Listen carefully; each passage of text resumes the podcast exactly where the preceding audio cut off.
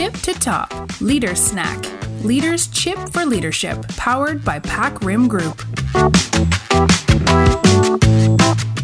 สวัสดีคุณผู้ฟัง Leader Snack ทุกท่านค่ะ แอปเปิลกนกกรกลับมาพบกับทุกท่านอีกแล้วนะคะ วันนี้เปิ้ลมีคำถามจาก Managers จำนวนไม่น้อยถามเข้ามาค่ะว่า เข้าใจนะว่ายุคนี้ต้องปรับตัวเรียนรู้อะไรใหม่ ๆ แต่ถ้าลูกทีมเราบางคนยังไม่พร้อมที่จะไปด้วยต่อต้านการเรียนรู้สิ่งใหม่ ในฐานะหัวหน้าเราจะทำอย่างไรบ้าง ให้เขาเห็นความสำคัญของการเรียนรู้ พัฒนาตัวเอง และพัฒนางานอยู่เสมอ วันนี้เปิ้ลนำบทความมาฝากกันนะคะ มี 3 เทคนิคสำคัญค่ะ เทคนิคแรกนะคะ เขาบอกว่าเราเองเนี่ยจะต้องปรับการเรียนรู้ให้เป็นส่วนหนึ่งของชีวิตประจำวัน และที่สำคัญหัวหน้าต้องเป็นแบบอย่างที่ดีด้วยค่ะ บางทีลูกทีมอาจจะไม่ได้ต่อต้านการเรียนรู้ แต่เป็นไปได้ไหมคะว่าเขากำลังต่อต้านวิธีการเฟรมการเรียนรู้ของเราก็ได้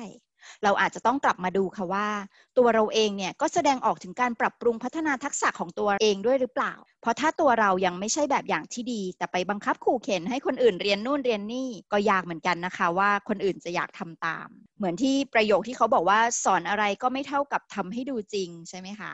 อีกอย่างหนึ่งค่ะ เขาบอกว่าแล้วเราเนี่ยเซตโทนจริงจังแค่ไหนในการทำให้ลูกน้องรู้สึกว่าการเรียนรู้เป็นเรื่องสำคัญ วิธีหนึ่งที่จะช่วยได้นะคะ อาจจะมีการจัดหัวข้อเข้าไปในการประชุมเนาะเช่น ให้น้องๆในทีมเนี่ยสลับกันหาบทความดีๆ มีประโยชน์มาแลกเปลี่ยนกันก่อนการประชุม อาจจะใช้แค่ 7-10 นาทีก็พอ นะคะ หรือมีการส่ง YouTube Podcast ดีๆ ให้ฟังก่อน แล้วก็แบ่งเวลาต้นประชุมเนี่ยให้น้องๆ ได้อภิปรายสิ่งที่ได้เรียนรู้ร่วมกัน อีกเรื่องหนึ่งค่ะ เขาบอกว่าเราสามารถทำการเทรนนิ่งให้เป็นส่วนหนึ่งของงานได้เหมือนกันนะ เช่น จับคู่คนในทีมค่ะ บางคนอาจจะ expert ในเรื่องใดเรื่องหนึ่งเนาะเราก็จับ buddy กันแล้วก็ให้เขาทำโปรเจกต์ใหม่ ๆ เป็นคู่หรือ3-5 คนก็ได้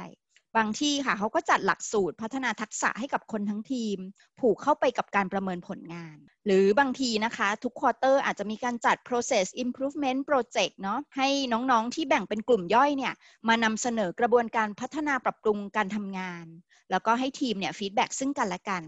นอกจากจะได้ฝึกเรื่องของ critical thinking ด้วยเนี่ยก็ยังเป็นการฝึกเรื่องของการให้ฟีดแบ็กกันและกันด้วยนะคะ เทคนิคที่2ค่ะให้เราถามตัวเราเองนะว่า เราได้แสดงให้ลูกทีมเห็นว่าการขาดความเชี่ยวชาญ หรือพฤติกรรมต่อต้านการเรียนรู้ที่เขาเป็นอยู่เนี่ยมันส่งผลกระทบต่อผู้อื่นมากแค่ไหน เขาบอกแบบนี้ค่ะ คือหลายครั้งมนุษย์เนี่ยขาดการตระหนักรู้ หรือบางทีก็รู้ตัวนะ แต่คิดไปไม่ถึงว่าสิ่งที่เราเป็นมันส่งผลกระทบรุนแรงต่อคนอื่น และบางทีมันก็ไปขัดขวางการไปต่อของทีม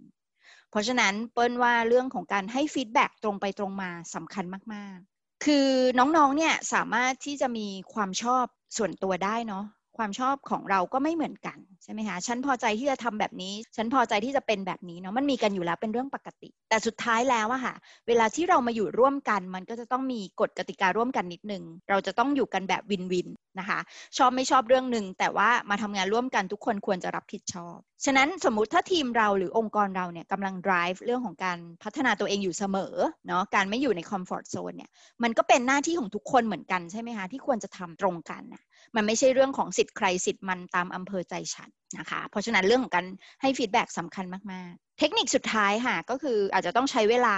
สักนิดหนึ่งเนาะในการนั่งคุยกันเพื่อหาสาเหตุ หาแรงจูงใจของคนคนนั้น แล้วก็ชวนให้เขามาใช้ความเชี่ยวชาญของตัวเขาสอนผู้อื่น เปิ้ลพบแบบนี้ค่ะว่าบางคนทำงานนี้มานานเนาะสิบถึงยีปีประสบการณ์เพียบ เขาอาจจะไม่ใช่อยากจะมานั่งเรียนอะไรละ ก็ เอาแบบนี้ได้ไหมคะว่าชวนคุยเลย ให้เขามาสร้างอะไรให้กับคนรุ่นหลังนะถ่ายทอดสิ่งที่เขามีมานานเนี่ยให้กับผู้อื่น แล้วก็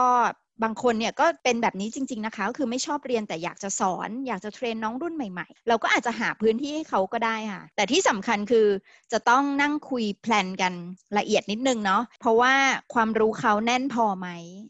ความรู้เขามันมันอัปเดตต่อสถานการณ์ปัจจุบันมากน้อยแค่ไหน รวมไปถึงเทคนิคการสอนเนาะทำไงที่จะสอนแล้วน้องๆ เอาไปใช้งานได้จริง รวมไปถึงสิ่งที่ขาดไม่ได้คือเรื่องของทัศนคติที่ไม่มากก็น้อยอะ่ะเวลาเขาสอนก็จะถูกแทรกซึมถ่ายทอดไปให้กับคนรุ่นใหม่ด้วย เพราะฉะนั้นเรื่องของทัศนคติก็ต้องแบบระวังด้วยนะคะ และเนี่ยก็อาจจะเป็นจุดเริ่มต้นหรือเป็นแรงผลักดัน ให้เขาอยากจะลุกขึ้นมาพัฒนาต่อยอดความรู้ของเขานะคะ หลายคนพอต้องมาสอนคนอื่น อาจจะเห็นภาพตัวเองชัดขึ้นเนาะว่า เอ๊ะ เราเองก็ยังไม่ได้รู้อีกตั้งหลายเรื่อง ก็หวังใจเป็นอย่างยิ่งนะคะ ว่านี่อาจจะเป็นจุด trigger point ให้เขาอยากจะหาความรู้ อยากพัฒนาตัวเองมากขึ้นในเรื่องสำคัญที่เขาสนใจ หรือบางทีนะคะ เราอาจจะชวนเขามานั่งอ่าน job description ของตำแหน่งงานที่เขาอยากจะไป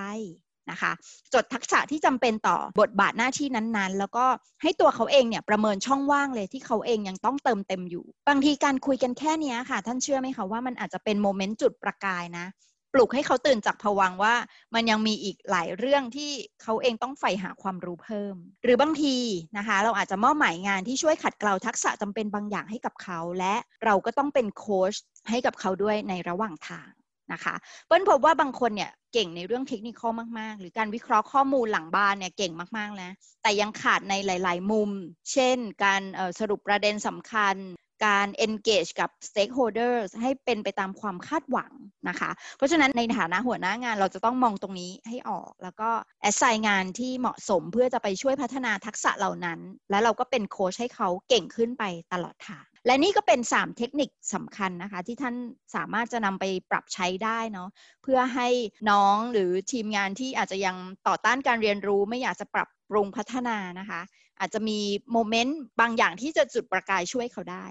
สรุปอีกครั้งนะคะ เทคนิคแรกก็คือในฐานะหัวหน้าท่านจะต้องเป็น role model ก่อน แล้วก็แทรกซึมการเรียนรู้เข้าไปในกิจกรรมงาน กิจกรรมของทีมในแต่ละวัน เทคนิคที่ 2 คือการให้ feedback อย่างตรงไปตรงมาสำคัญมาก ๆ เพื่อให้เจ้าตัวรู้ตัวนะว่าพฤติกรรมบางอย่างเนี่ยมันส่งผลกระทบต่อผู้อื่น